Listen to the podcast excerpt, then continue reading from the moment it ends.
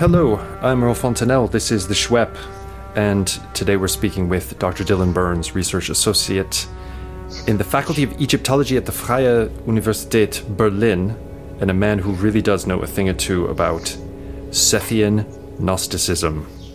Dylan, thanks very much for speaking with us. Thanks for having me. Now, Doctor, the Sethians are absolutely fascinating. You've written a very fascinating book about them, as well as many scholarly publications. The book is Apocalypse of the Alien God Platonism and the Exile of Sethian Gnosticism. So let's get into it. I'd love to see if we can create a picture of this thing called Sethianism, such that our listeners will get an idea of what it is and maybe its importance for Western esotericism as well. So, if I were to come up to you on the street and say, Dylan, what is a Sethian? What would be your first response? Well, uh, a, a Sethian person is a is a hypothesis, but we have there is something that is uh, worth referring to as Sethian Gnosticism, and that's a, a, set of, of literature, right? So the same way that we talk about the the, the genre science fiction, or we talk about travel books, we have a body of literature from antiquity that's useful to designate as Sethian because of the content. Okay. okay? And this is a religious literature that belongs to roughly Gnostic inclination, which is to say, these are texts which differentiates in some way between God and the creator of the world, and which also elevates the human being above the creator of the world and the creation, that, that see the human being as uh, akin to God in some way and distanced from the creation, on the other hand. And so if, if that's Gnostic, Sethian Gnostic refers to the body of Gnostic traditions which venerate Seth as revealer or savior and often take him to be a divine figure himself. Now, back in, in episode 80, we talked to Michael Williams about this troublesome term Gnosticism, and he basically broke users of the term into three camps. One are people who just use it willy nilly. They just basically anything Irenaeus calls Gnosticism will call Gnosticism. There's a, a, very small camp, including himself, which says, let's get rid of this term. It's not useful as a scholarly term. And you're of the third camp, which is the camp that uses it in a very, very limited way to describe a certain group of, let's say, texts that may inc- have well have included people who were on about gnosis and who even described themselves as Gnostic. Would you say that's a fair um, characterization of your position? Yeah, I would. I would say I would say the only the only part where I would take issue with it is the uh, identification of the the non the anti-Gnostic camp. Let's not use the word Gnostic or Gnosticism. I would say that's actually the dominant position really? in, in the university today. Okay, good to know. So they've been fighting their position for a few decades now, and they, they're gaining traction. You certainly see the word Gnostic just thrown into quotation marks a lot in scholarship these days, which seems to be yeah. people. This is this is this is one approach. This is one approach you see. So and and, and I think it's very telling. Yeah. Um, William, I mean Williams's crit- criticisms are are useful, and his his book rethinking Gnosticism, arguments for dismantling a dubious category. That's that's a wonderful and uh, tremendously useful book. I, I learned a lot from it and have uh, read it and reread it uh, many times. So, but I do think that there, there there's some agreement among scholars that even those who like Williams don't want to use the term Gnosticism, right?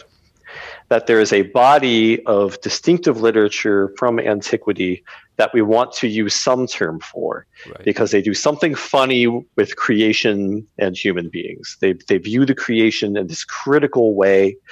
They view the creator of the world, who they identify as the, the God of the Bible, in this, in this very critical way. And I, and I think that they also view human beings in this in, in a particular way where they elevate the human being above the creator. They see the human being as special and divine in some way. Mm. Uh, Williams is not so interested in that. But Williams himself does not dispute that you have a distinctive body of Christian literature that disparages the creator and that we need some term to talk about it. Mm. What he disputes is that the term Gnostic and the related term Gnosticism, that these are the he disputes that these are the right words yeah. for that. Rather, he suggests that the phrase biblical demiurgicalism, yeah. Which is um, imprecise in some ways, but but I, I think that the main problem with it is that it's just a mouthful it's too long. It's never going to catch on. Too many syllables. I like it, and also as we will probably get to when we, di- when we go on to discuss the uh, Platonizing Sethian Gnostic current, um, this is not always so biblical, but it's still recognizably Gnostic. But let's let's get on to that. Um, having having defined the Sethians, we, we haven't defined the Sethians. No, okay, we, we defined Sethian Gnosticism, right? And and, and this is important. I try in the book and, and in my publications to talk less about the Sethians and more about Sethian texts and literature. And the reason for this is that the material, like the the, the bodies of texts that we've discovered from antiquity and the literary traditions to which they're related in literature from antiquity that was preserved for us, heresiographical texts, things like that, they don't always necessarily link the traditions that we refer that we want to call Sethian because they venerate Seth to a group of people who call themselves Sethians. In other words, it's difficult to find a social group of people trading in Sethian literature mm. where we have evidence that they called themselves the Sethians. That, and that's important. We don't know that they called themselves Sethians. Uh, rather, one of uh, the, the most memorable epithets for as a self-designation you find in the Sethian literature is the immovable race. They call themselves the immovable race. So we, we should really call them the immovables or something. now, and, as a, as that's a thought experiment, could I say something along these lines? Um, the Valentinians, whether or not they called themselves Valentinians at this or that period, and prob- most probably they called themselves Christians, nevertheless were enough of a distinct movement. You could have a Valentinian church, for example, in, in the later period. So it it is justified to talk about them as Valentinians in a way that it isn't for the Sethians, where we just can't say that that was the case at all. Is that is that a just thing to say? Yeah, I think that's that's a good comparison. The the the comparison to the Valentinians is instructive in another way, which is is, is very important. And uh, this was pointed out by David Brakke, uh, in an article that's that's almost 10 years old. Bracke observes that you can trace Valentinian literature to small circles of educated Christian teachers mm. and their students, usually Platonists who are engaging in exegesis of Christian scripture using Platonist teaching. These teachers have names they were famous. Right. You can say uh, heresiographers heresiographers will say uh, Theodotus lived in the east, Ptolemy lived in Rome. You can now while while the information about where these individuals were is uh, uh, well, there's we have less information about the the where and when of these individuals than we would want to have, but nonetheless we have some such information. The Sethian Gnostic literature is not connected to any anybody with a name or a place. It is uniformly pseudepigraphic.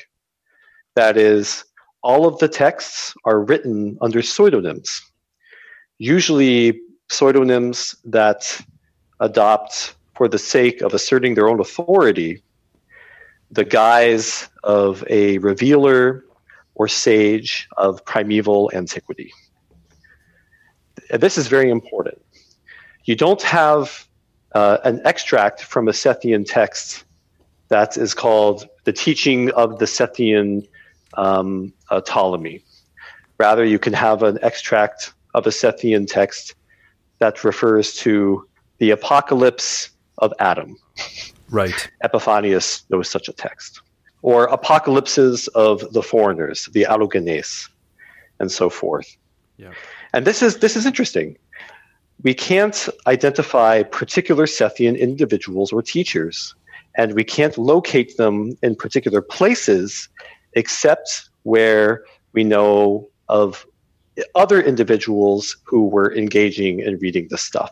For example, the philosopher Plotinus, who his student Porphyry tells us responded to Sethian literature being circulated by Christians in Rome around the year 263 CE. And this is very important information, what Porphyry says, that there were Gnostic texts being circulated in Rome in this particular year. They were associated with names of particular Gnostic Christian teachers. And they had a particular genre that Porphyry points out, uh, the genre apocalypse. He call he refers to apocalypses, revelations. Yeah. And this is actually the most concrete information we have about the circulation of a body of Sethian texts anywhere in antiquity. Right. Crucial. We'll come back to the evidence from Plotinus and Porphyry, doubtless, in the in the course of this interview. Before we do that, though, having established at least a kind of blank space within which to paint our Sethians, can you tell us about the texts themselves briefly? To just maybe a list of names, where we find them, i.e., Nag Hammadi. Just give us a bit more color to our idea of what these texts are like for those who've never had a look into them. Sure. So the, the Sethian literature is uh, uniformly preserved in Coptic, which is the last phase or final phase of the Egyptian language. Coptic flourished from roughly the late third, early fourth century CE to the 14th century CE when it went into obsolescence and Arabic became for good the, the language of Christian Egypt. And because everything in Egypt survives, and there were uh, many there, there were many individuals trafficking in Gnostic literature in Egypt in late antiquity or at least Roman antiquity. We also have some Gnostic books that survive from Egypt. And these survive not in Greek, not in Latin, they survive in Coptic. They were transmitted by individuals who wrote Coptic, which means they were Christians. Because there is no Coptic literature that's not Christian. It's a, one of the languages of a Christian community of the East, like Armenian or Aramaic. Now, the Coptic Gnostic corpus, as we could refer to it, is constituted by three finds one is, well, actually, what, what should say four? What should say four finds? Four bodies of literature. One is the so called Bruce Codex, a second is the so called Askew Codex, a third is the so called Berlin Gnostic Codex or Akhmim Codex, and the fourth is the Nag Hammadi find. The Bruce and Askew codices are literature that found their way to Europe in the 18th century mm. and were not published until the 19th. The Berlin or Akhmim Codex was discovered in the 19th century and published in the mid 20th century. And then in 1945, apparently, there was discovered in Upper Egypt near the city of Nag Hammadi 12 papyrus codices and parts of a 13th tucked into the covers of one of the 12 codices.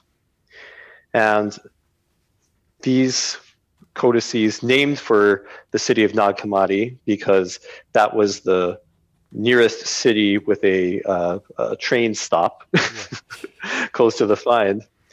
These found their way to Cairo and went on the market. And when scholars began to look at these materials in the 50s and 60s, one of the first things they, they noticed was the importance of the figure of the figure of Seth in the texts. Seth, the third child of Adam and Eve, although some scholars ask themselves at first, are we really talking about the Egyptian Seth here? The the, the, the enemy of Osiris and Horus. Mm. Yeah, that, that's a, that's an early thesis in, in the Nag Hammadi research literature. Is it's a Egyptian or Jewish Seth? And it's an easy question to answer when you actually read the text Seth is always good. and usually appearing around the figure of Adam. And so this tells us it's probably Seth, the third son of Adam and Eve, uh, the good one from whom humanity is descended in the book of Genesis. So even the, the earliest readers of the Nag Hammadi codices, uh, scholars beginning to interpret and translate them in the 50s and 60s noticed that the figure of Seth is very prominent in these texts.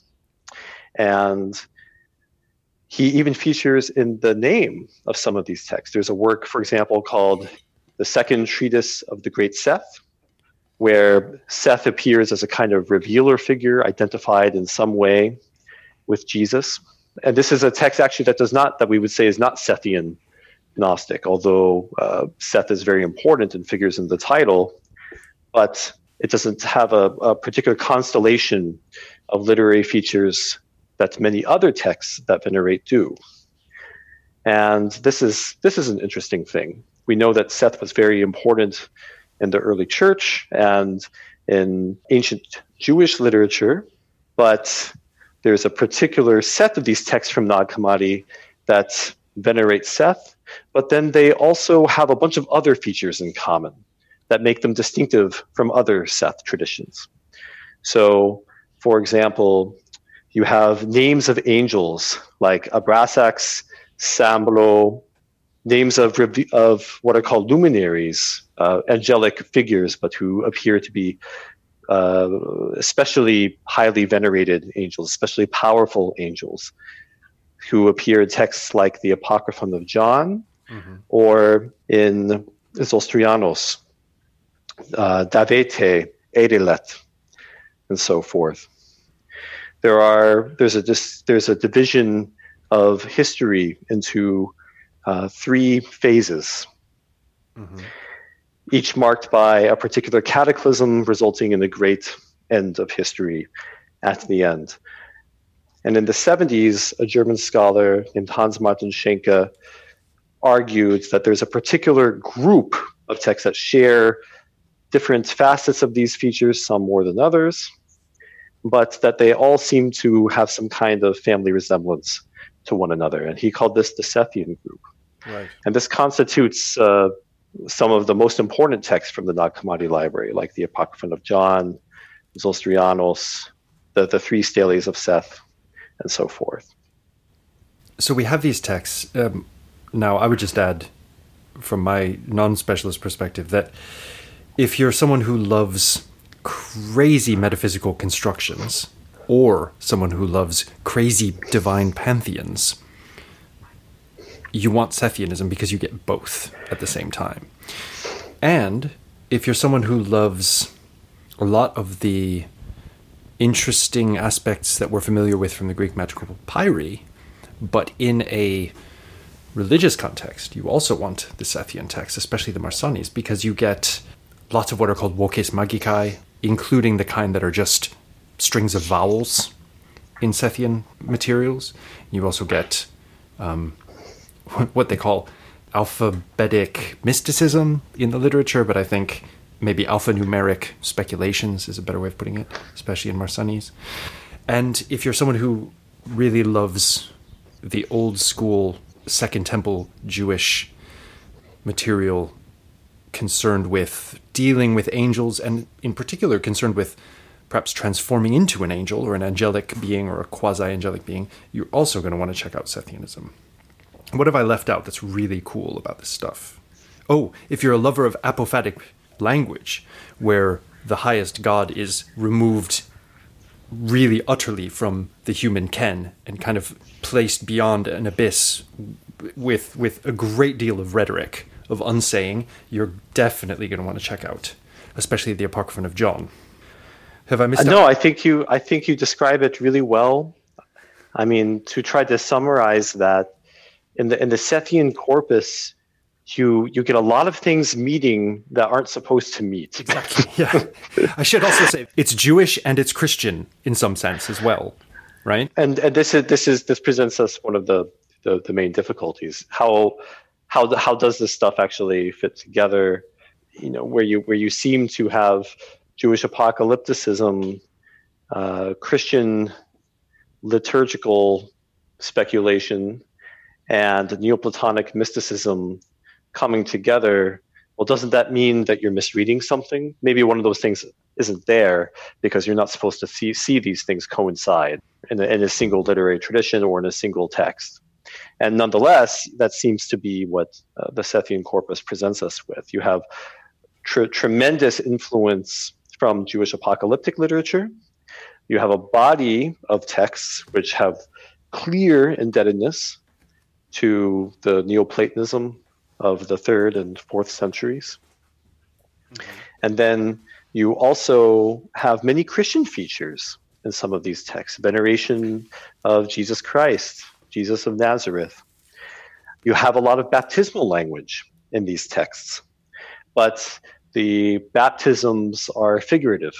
There's even descriptions of, uh, or, or, I should say, there are even denigrations of baptism with water, mm. right?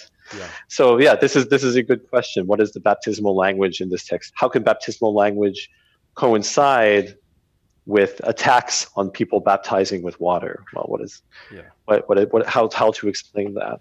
There's a great diversity of traditions in this in this literature at work, and so some scholars have argued well, maybe that's because we have here the product of a single social group that went through a diversity of identities. no. So the history of the Sethians features Jews, Christians, pagans, but it's, it's all it's all Sethian. Your mention of baptism makes me want to dive straight into the fascinating question of religious practice that may or may not lie behind these texts, which is it's the most difficult and tricky territory, but also in a way the most interesting. But before we do that, I want to do cover a few more basics if if I may. I'd love to get your take on the dating of these materials. Now we know that the, the majority of the texts we have date from presumably sometime in the fourth century. This is the Nag Hammadi corpus. We know that they, the texts were around, or at least texts by those names were around in Greek, at least in the third century, because Porphyry says they were circulating in Plotinus's seminar. So the texts go back at least to the third century, some of them, in some form. But in your book, you talk a lot about the politics of, or say the cultural politics of the second sophistic, which is largely a second century phenomenon in, in relation to the identity formation we find in the Sethian material. So, when do you think this stuff goes back to? And feel free to speculate if, if you um, if you feel the need, and, and just let us know what how you're. Oh, I'm, I'm I'm I'm pretty conservative about dating this stuff. Okay. I mean, but to to to lay it out, it, it, it's it's not it's not difficult to lay it out in a in a clear way. So Jesus of Nazareth flourishing dies year thirty, right? Mm-hmm. We seem to have um, circulation. We have we have definite evidence for the circulation of gospel materials in the early second century. We project that they go back to the, the later first century, but we, we, we're not so sure about that. But we seem to have individuals calling themselves Christians talking, quoting, quoting gospels in the, the early second century. Mm-hmm. And then by the end of the second century, we have writers writing about heresies, uh, what we what scholars call heresiographers people like a guy in Gaul named uh, Irenaeus, who was Bishop of Lyon. Yeah, we've encountered him in the podcast.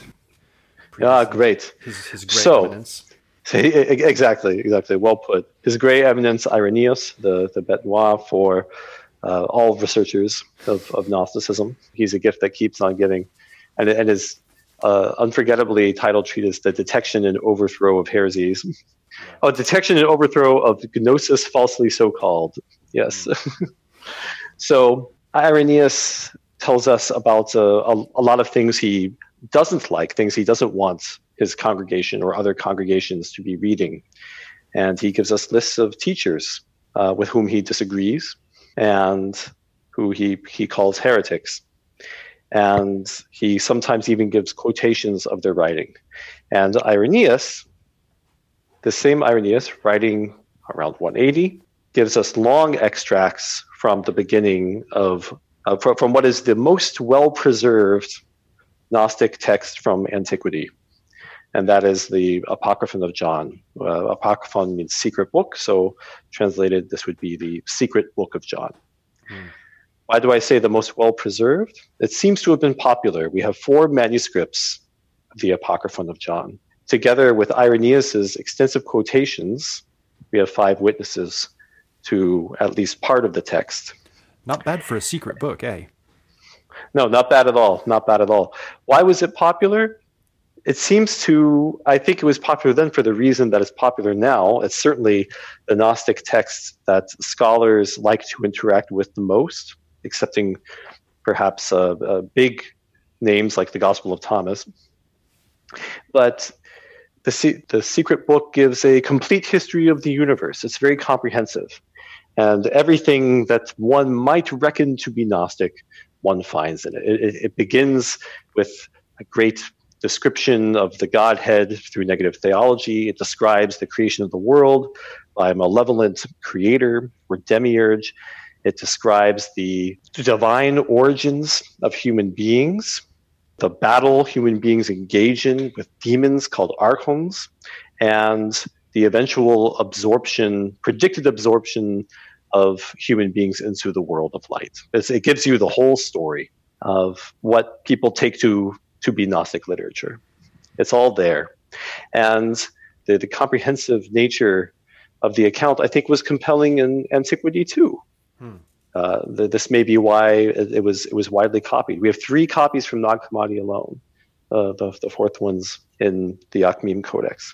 The Apocryphon of John gives us a good test case for the problem of dating because we have these four Coptic versions of the text, right? Four apocryphons of John, and they could not possibly be earlier than the early fourth century when Coptic literature begins to circulate. You don't have Coptic before that. You don't have Coptic in Irenaeus' day. And there are signs from the nature of the language that they are translated from Greek.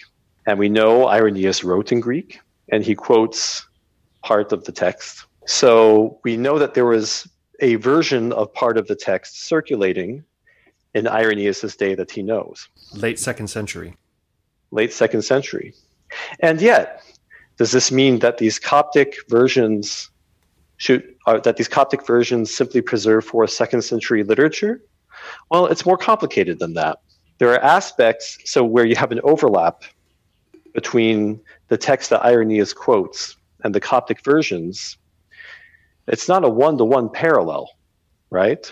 You can tell it's the same text, but some things are different.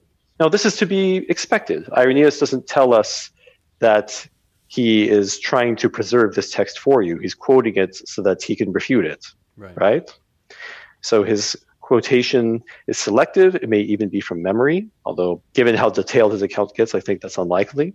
And then you also have to account for change that takes that will take place over time naturally in the text. But then particular features of the text that look very interesting to us. So, for example, aspects of the metaphysics that are used in describing God in this text.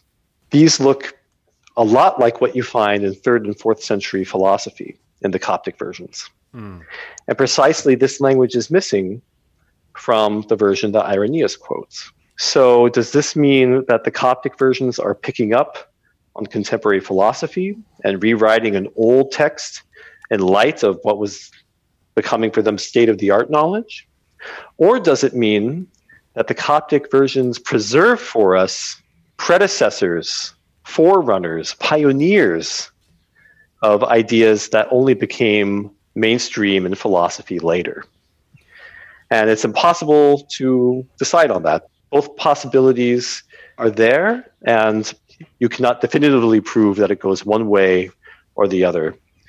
All that you can say is that the two versions are, are not exactly the same, and you cannot demonstrate that Irenaeus knows exactly the version that we have preserved in Coptic. Right. It's, It's not it's not a one to one. Well, this brings us to the last little point of kind of plodding methodology that I wanted to discuss with you, which is what is Platonizing Sethian Gnosticism? There's a, maybe a final piece of the background puzzle we want to lay down. Sure.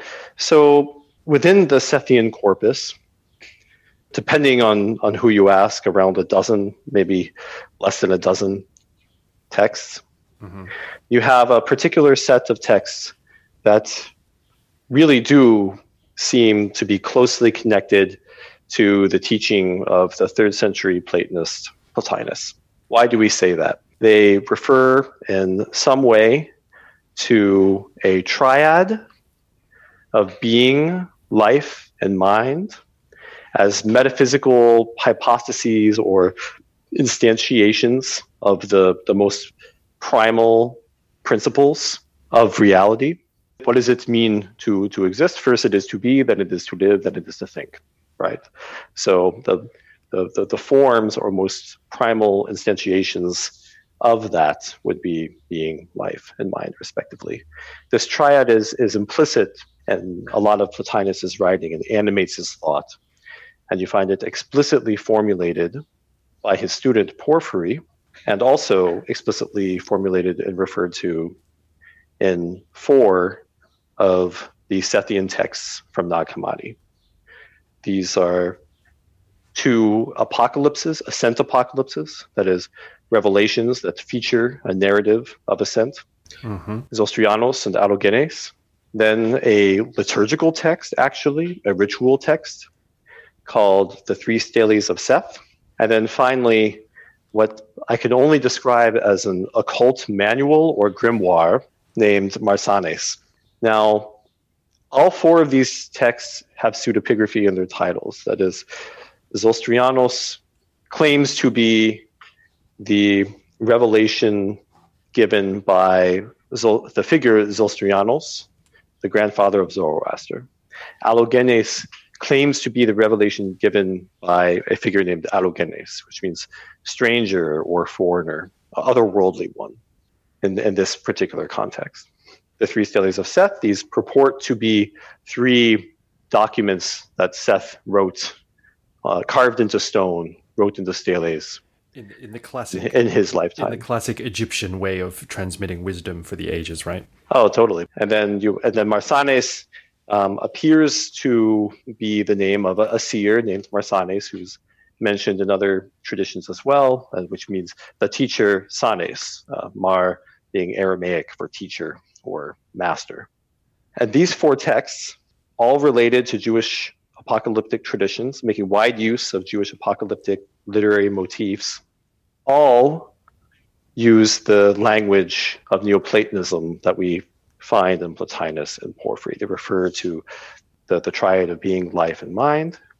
And they place great emphasis on the transcendence of the God itself, who they call the Father, but they also often refer to as the great invisible spirit. This is interesting because no Platonist would refer to the first principle as spirit. Indeed, right? this is a very Christian thing, right? So the, the play, we've seen this already with Basilides, where he's talking about suddenly soul, which is the highest aspect of a human being in um, your traditional Middle Platonism. Soul being a, maybe a negative thing, but spirit, pneuma, which up until this time had been kind of a physical, you know, material substance in its most common meaning suddenly being this transcendent thing that is above soul. Yeah, the, the Hebrew Bible and the Septuagint refer to God the Father as a spirit at times. Mm. And this is carried over into early Christian literature. And this poses uh, interesting problems for early Christian metaphysicians. Right. Origen right? even has this problem. He says, he has to say in, in the beginning of Periarchon on, on first principles, people say that when we talk about the pneuma, the spirit, we're talking about something material. No, no, no, because it's un- it is to be understood immaterially. And so he has to make this explicit, pr- presumably for an audience who may be a bit familiar with Stoicism or a bit familiar with the, the, the term pneuma as it's used, for example, in the medical literature as a kind of something that flows through your body. All these kind of just purely materialist uses. He's saying, no, no, no, it's not material. So the fact that he has to make that point shows the kind of general idea about pneuma. And do you think that this arises from a reception of these non philosophic texts, i.e., the scriptures, by people who are versed in philosophy and they're they're reading scripture and going, okay, well, pneuma is obviously not what the Stoics say it is. It must be something else, and thus you have a new kind of synthesis of what pneuma is. Speculating. I think something like that. I think something like that. I mean, how to put it? The reason early Christian and so much Gnostic literature refers to God as spirit is because this is what they knew from the Bible. Right. Right. But did they understand it in a way necessarily different? Did they understand pneuma to be necessarily different from how the Stoics thought about pneuma? Not necessarily. The Stoic pneuma uh, is also immaterial. But the, Sto- the Stoics don't necessarily identify the pneuma itself as being made of matter or hyle. They say that it has a body yeah. and that it can animate matter or hyle. It's the it's the active principle on the passive matter, right? And so the spirit always has a body, but it does not necessarily have matter. Right. And many Christian writers also make make this distinction. You find it in Clement and, and Origen, for example. So and, and they're very comfortable with with that because they even as these same writers are indebted to Platonism and want to see God as transcendent, they also want God to be omnipresent. Right, and, and the Stoics had, had made such detailed arguments for the omnipresence and providence of God within the universe that they could yeah. just draw on those and say, oh, that's a convenient argument. I'll take that from Chrysippus or I'll take that from Zeno or whatever and, and use it to in my new context. So now, where did the Sethian Sethians stand on this question? Hard to say because so much Sethian literature, and especially the, the Platonizing Sethian texts, don't talk about the world very much. They tend to talk about the beginning of the universe, and they tend to talk about what heaven and God look like.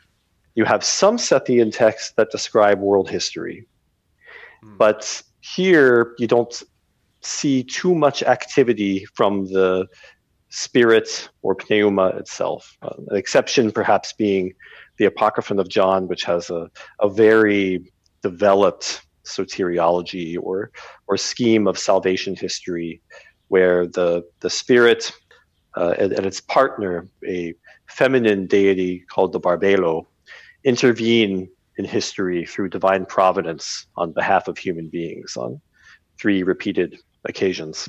But in, in other Sethian texts, like the Egyptian Gospel or the Apocalypse of Adam, which describe world history and the salvation of human beings, the spirit doesn't come into history so much as as descending revealers do, right. figures who are who are basically reincarnations of Seth, first Seth himself, and then his following reincarnations, who may or may not at some point be identified with the figure of Jesus Christ. Now, you just mentioned heaven. So we have this the cosmos, this world, which, as you say, is is not really the concern of our writers, but in that very deceptively simple term, heaven, you've elided an awful lot of complexity. And this brings us to something I actually wanted to ask you about. For a long time, scholars were talking about something called the Gnostic myth as a kind of ur story that is the essence of Gnosticism. And some scholars even say the Gnostic myth, which is a pre Christian story that then takes on a Christian flavor, so that there's this thing called sort of pan Gnosticism, of which the Gnostics we know are the Christian variant, but it actually predates it. What is your take, first of all, on this idea of the Gnostic myth before we even go any further? The Gnostic myth in scholarship is a is a reconstruction based on mainly on heresiographical sources. Yep. Right. So what Irenaeus says is the myth to which the Gnostics subscribed. That's the Gnostic myth. And you have lots of versions of that myth or stories that look like versions of that myth attested in other heresiographers, people like Tertullian or Epiphanius, and in very many of the Coptic texts that uh, we, we may wish to call Gnostic today. In fact, if we if we want to use the term Gnostic for this Coptic literature, it is in large part because they preserve this myth right. in some way. But that does not mean that you can reduce these sources to a single myth or blueprint. The, these various myths do differ from each other in important respects. And it certainly does not seem to be the case that this myth was pre Christian. You do not have evidence for the circulation of this myth until, the, say, the mid to late second century. Irenaeus is arguably our first witness for the myth itself. And the earliest you can trace elements, the primary element of this myth, the, the, the bad creator of the world, would be back to the early second century, uh, our, our, evidence regarding the figure of Basilides. So even if we want to take the common elements of these Gnostic myths and boil it down to a, a particular set of features that we would say is the Gnostic myth, it's not pre Christian. Good. So, having established that and st- disposed of that kind of old idea, can you lay down what you see as the Sethian myth or myths? Because you've mentioned the Barbelo, you've mentioned some Redeemer figures coming down. If I'm reading these texts in antiquity, because this is really interesting, right?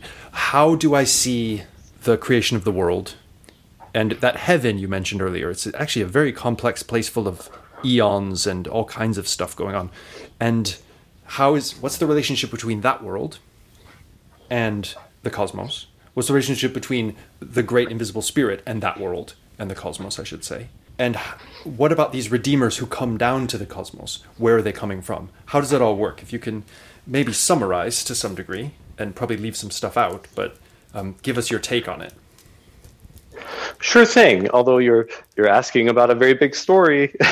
I know. it, because it's the story of everything. That's that's that's what this story claims to be. No, the, the it's very detailed, right? This it's is another, very detailed. This is another characteristic of this this literature. You don't just say there were some eons emanated, and from these eons came something else. It's like, no, no, no. There was a certain number of eons, and they all had names, and the names are kind of weird pseudo Hebrew angel type names. And then there were these four luminaries, and then there was this, and then the Barbelo came, and she was like this, and blah, it up. But then she had some repentance, and blah, blah. So, anyway, go on.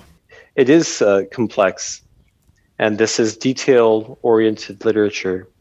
Um, um, before before we get into the, the story itself, it's it's worth remarking something brief about the detail oriented character of this literature because you're right.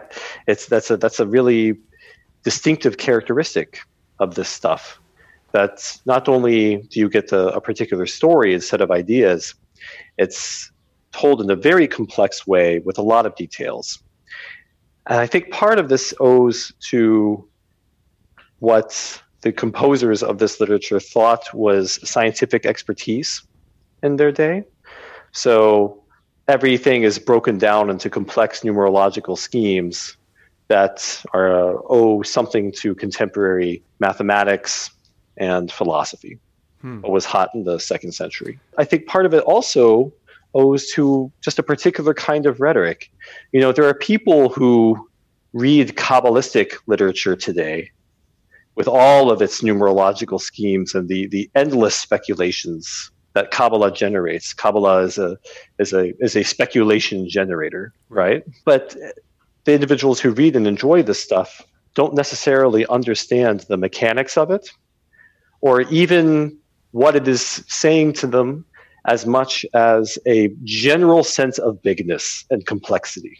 Mm. And I think I think this is true for some readers of Gnostic literature today. They don't need to be able to remember all 12 of the aeons that proceed from the great invisible spirit before the aeon Sophia wisdom breaks off and does her thing, right? But some people may enjoy reading this list of aeons with grand names, and because of the length and depth of such lists, getting a sense of great range and depth of the divine. Hmm. You see what I mean? I do see what you mean the, the details may not be there to be individually read as much as communicate a sense of grandeur. And I think I think that's a, that's an important thing to understand about this literature. There's a there's a, a great emphasis on the rhetoric of grandeur. This is not humble stuff. no, no, it's about the it's about the biggest thing you've ever heard. And that's what they want to tell you. Both of the things you've just pointed out, the fact that it's not humble and also the fact that it's immensely complex and likes to multiply stuff and why have one eon when you can have 12 eons are both things that Plotinus specifically picks out to attack in Ennead 2.9 about this literature. Yeah, these are things that drive him crazy. Yeah. So the what what is the Sethian story? The the best way to think through it is uh, the Apocryphon of John because it gives a whole story, start, beginning, and end. You can divide the Apocryphon of John into four sections: a theogony, that is a description of the origins of God, a cosmogony, a description of the origins of the world, a anthropogeny, a description of the origins of human beings, and then a salvation history, a description of the salvation of human beings. The theogony, as you mentioned earlier, is an emanationist scheme. This is also something that this literature has in common with Neoplatonism and one could argue uh, earlier so-called Middle Platonism, more generally, right? Also, the, one might want to draw links across to people like Philo and Clement, who in the first and second century had respectively Jewish and Christian cosmological systems in which you have an emanationist approach to the relationship between the first god and the logos that comes after that and kind of stands between the first god and the cosmos. I think so. And you you have something like this and the Apocryphon of John as well. You have the, the great invisible spirit, who is the Father, um, ineffable and undescribable in every way. From this ineffable, undescribable entity, it emerges a thought, a thought which is thinking itself, thinking that it is a thought, Aristotle's God, right? And this is a feminine entity, the Barbelo, and this is a, uh, the Barbelo is one of the, the most important characteristics of the Sethian corpus. You know, I mentioned at the beginning of the podcast, you have other treatises that refer to Seth or that venerate Seth, like the Nag Hammadi second treatise of the great Seth, but we don't call them Sethian. Why? Well, you could say there's no Barbelo in the text. Okay. That's why that's one of these mythological features which is distinctive to this body of text that also venerates Seth, and so we we call it Sethian in some way. As an aside, then, when people talk about Barbeloite Gnostic texts, are they talking about exactly the same corpus we're talking about as Sethian?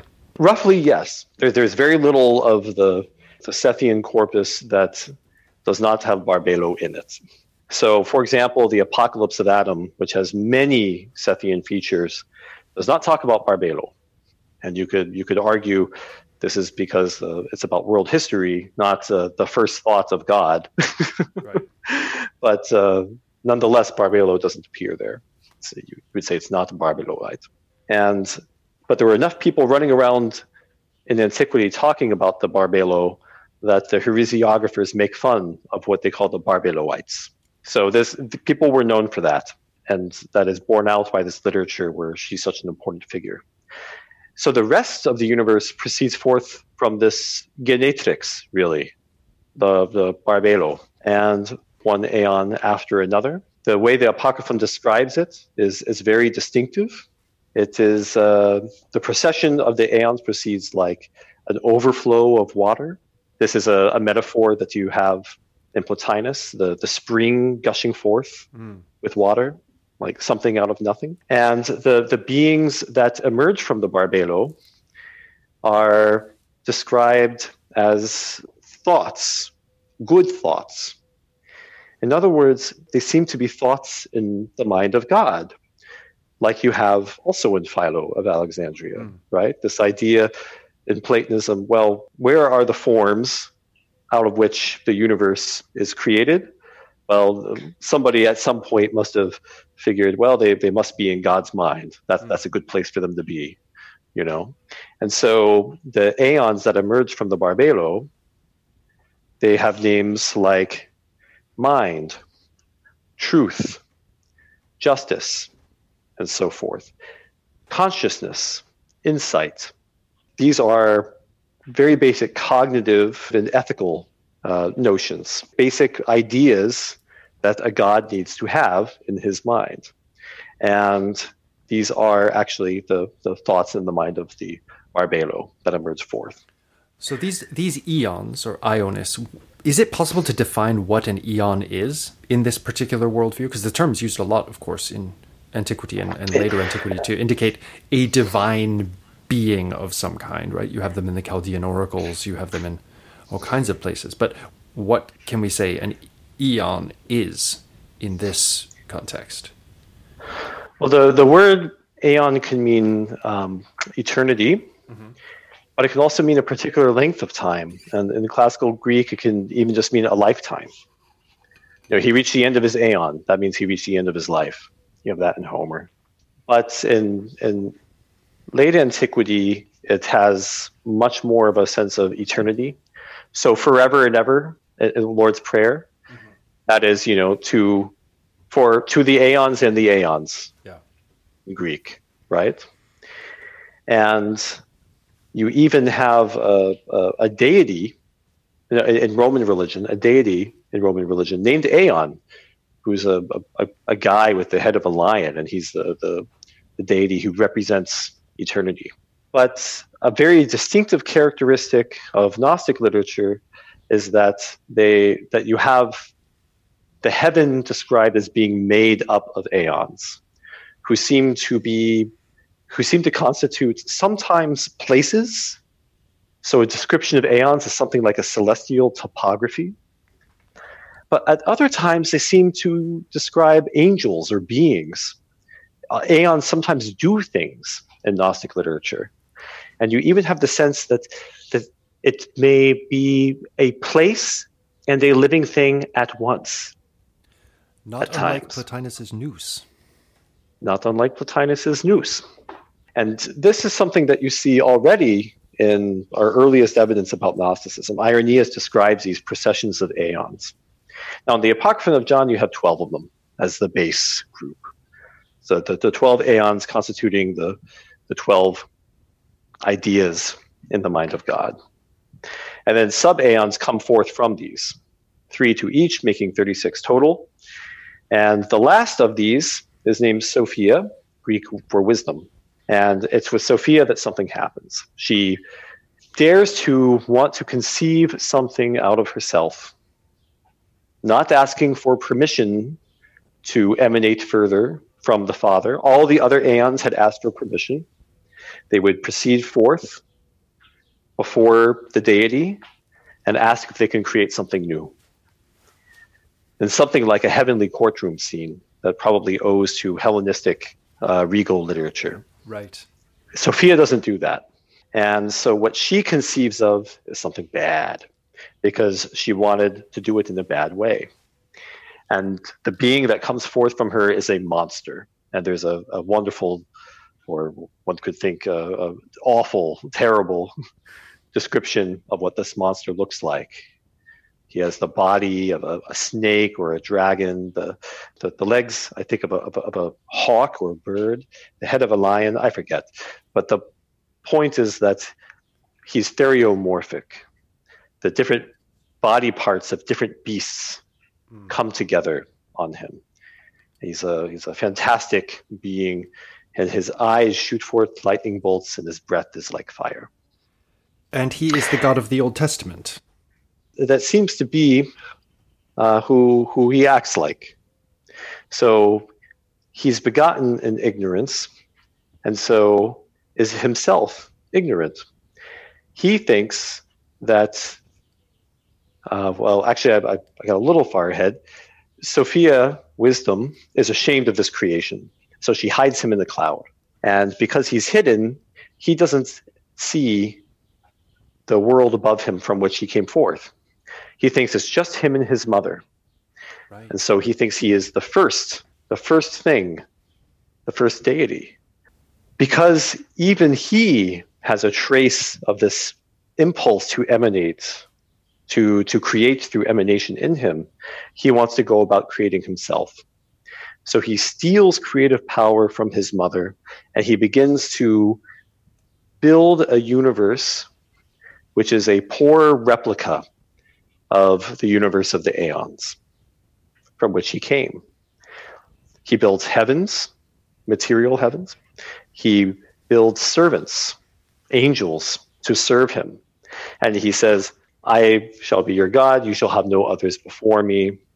He repeats claims to be the sole deity and sole authority that are taken from Yahweh's claims to be the sole deity and sole authority in the Hebrew Bible and the Septuagint. And this shows that whoever authored this text was interested in uh, criticism of such claims. We know that there were uh, exegetes of the Bible, uh, critics of the Bible already in the first century who asked themselves if God has a bunch of angels around, or if he's the only God, then why does he need to beat his chest and say, you shall have no other gods before me. If there's no competition, then why why does he say that there's competition, right? Yeah. You have lots of questions like that about the deity in this period.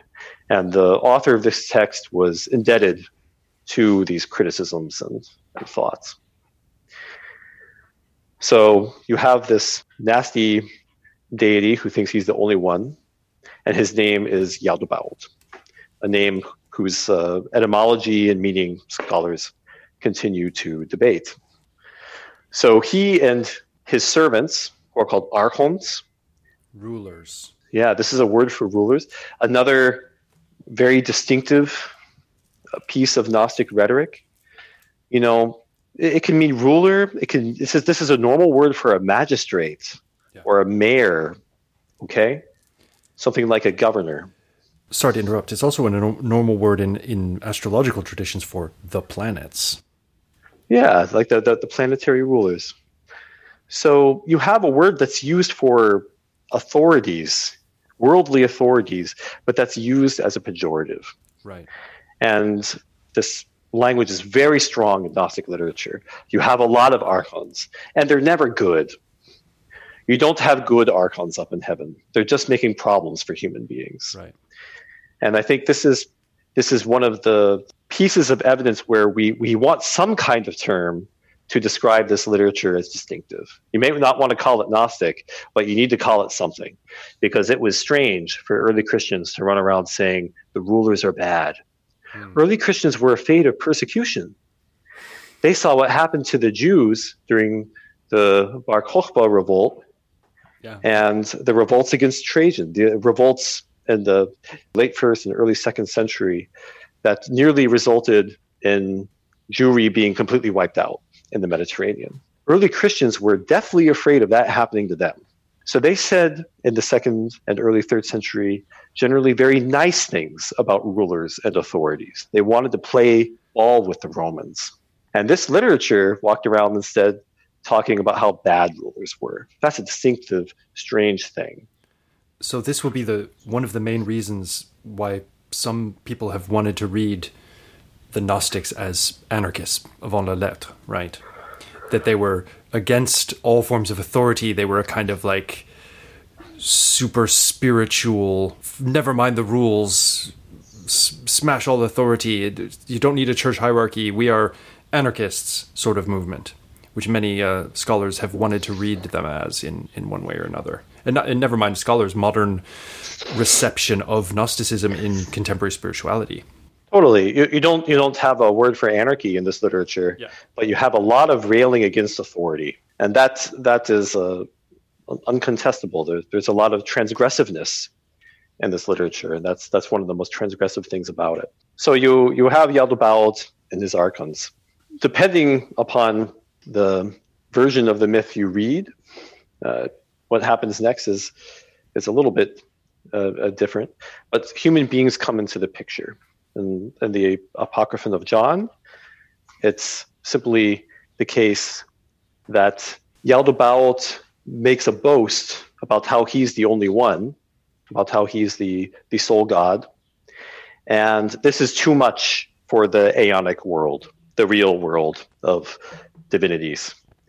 And a voice issues forth from heaven that says, No, no, no. The, the Son of Man, the man exists in the Son of Man.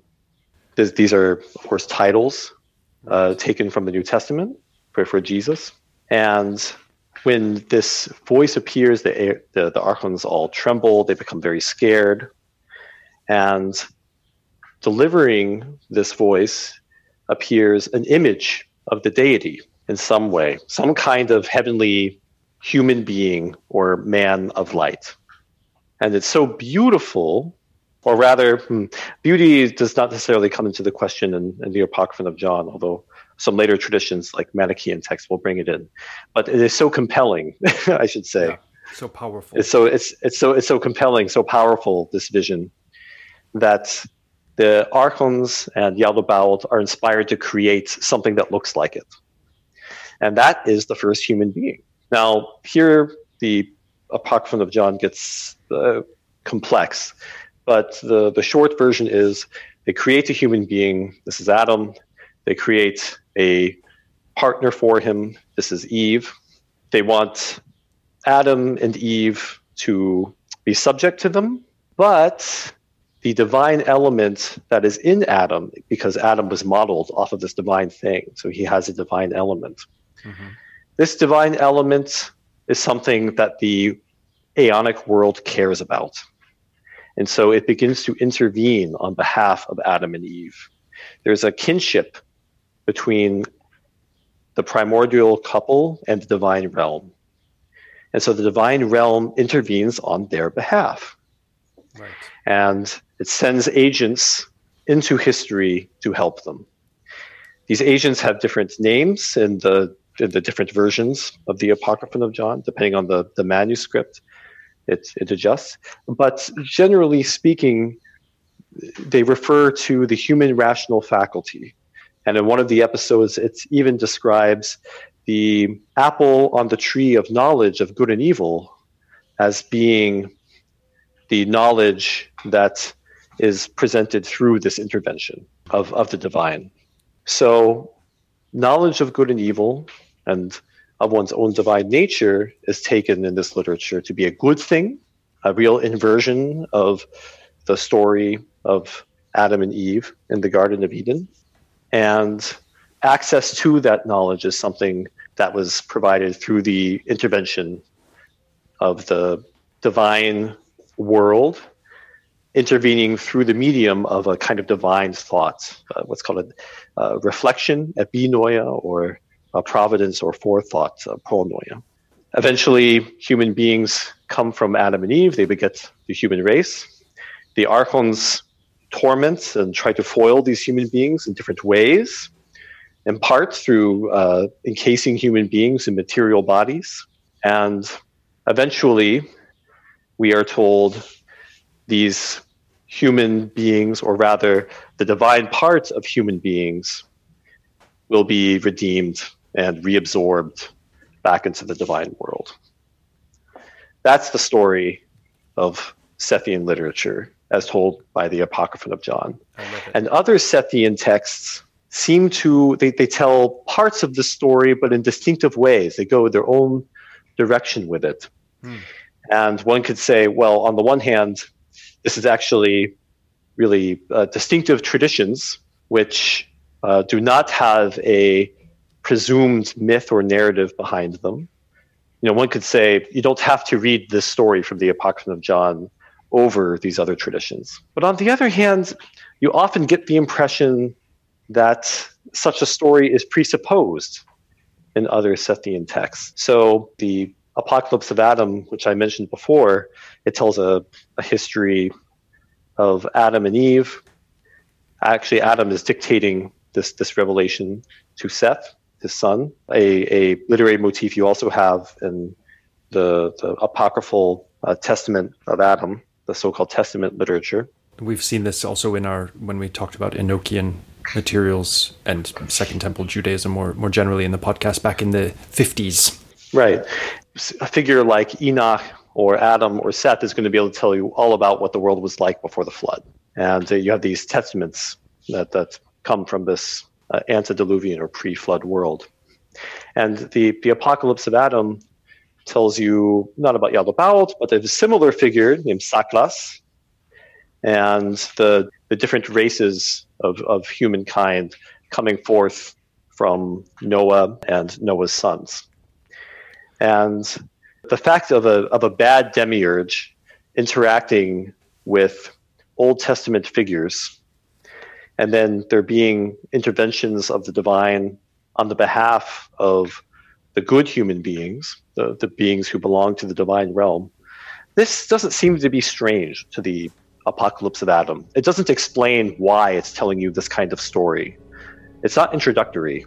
It seems to assume that you know a version of the story already and you want to hear some details. Thank you very much, Dylan Burns, for speaking with us on the SHWEP. And may I be so bold as to suggest that, like the nature of the great invisible spirit, you stay esoteric. I do what I can. Thanks for having me.